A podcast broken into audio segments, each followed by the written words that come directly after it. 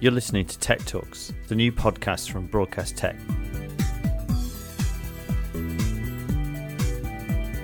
Broadcast sport reporter Max Miller talks to Grant Phillips, exec producer and director at Sunset and Vine, about producing sports content during the coronavirus crisis.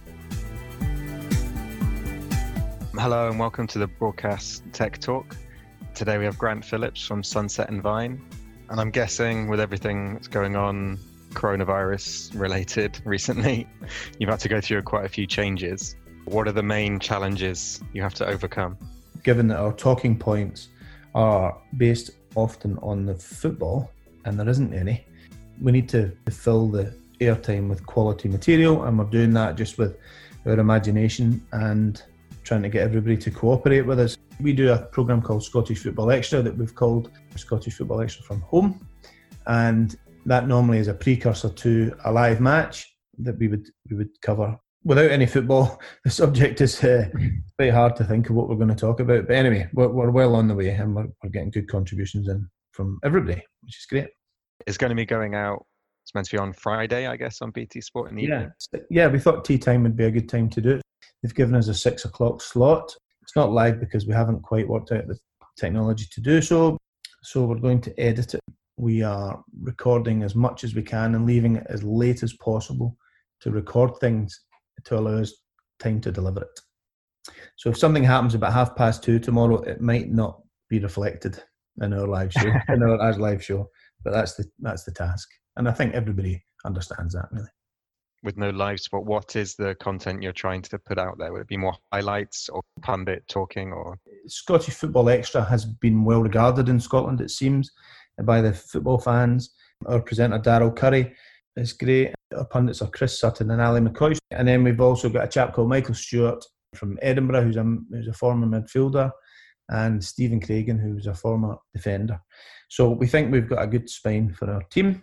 And they all contribute and they chip in and they ask difficult questions and answer of the various talking points. So the big talking point at the moment is, of course, what people will do without football. How will the club survive? Where's the money coming from? A lot of players' contracts, apparently at the smaller clubs, are up at the end of May. How do they keep that going? Who pays? How do they get the money? Da, da, da. So anyway, they've all got various views on various things. So they'll talk, and then beyond that, we're trying to get inside the camp. We're trying to speak to people connected, either inside the clubs or indeed the managers or or chairman or whatever. There's not loads of people willing to talk just now, but we're working at that, and we'll speak to journalists and we'll speak to the fans. And how have the kind of the on-screen personalities how have they dealt with? I'm guessing having to record from home, or are they has that been difficult? Or none of it's beyond us. We just need to coordinate it. Things that we don't often have to deal with, and they need to learn to record their pieces to camera and send them. So we'll have some more difficulties tomorrow, I'm sure. We're asking for fans to send in little videos, life without football.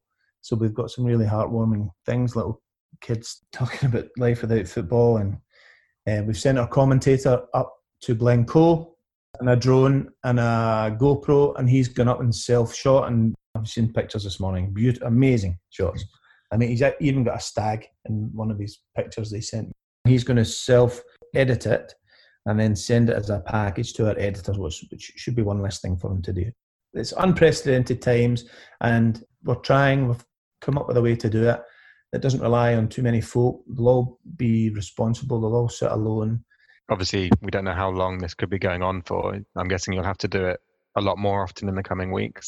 We're going to do it every week. Obviously, content is a factor, so I've asked our team to come up with ideas, trying to do some interviews with players, trying to get them to send us the gym exercises at home. You know, just just things that you know, if you sat down for ten minutes with your pals, you come up with loads of ideas. It's actually just delivering them. That's the hard bit. How has that been with the technology, I guess, um, remote working, using it to edit remotely and then also managing to get it in for transmission? You know, we've done it before. We live in Scotland and our transmission suite is in London, so we do it all the time non live stuff, features and things for digital. It's all working thus far. Can you say what you're using in terms of tech for it?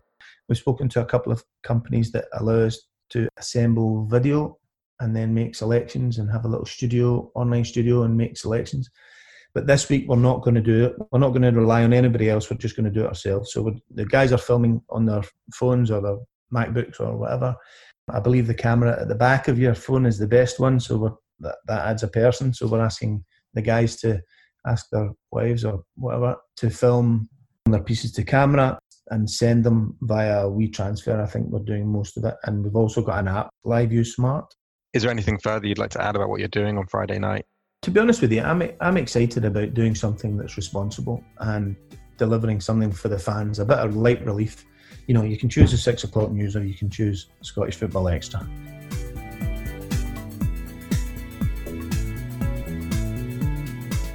Thanks for listening to Tech Talks. I hope you enjoyed it, and there'll be plenty more where this came from. Stay tuned.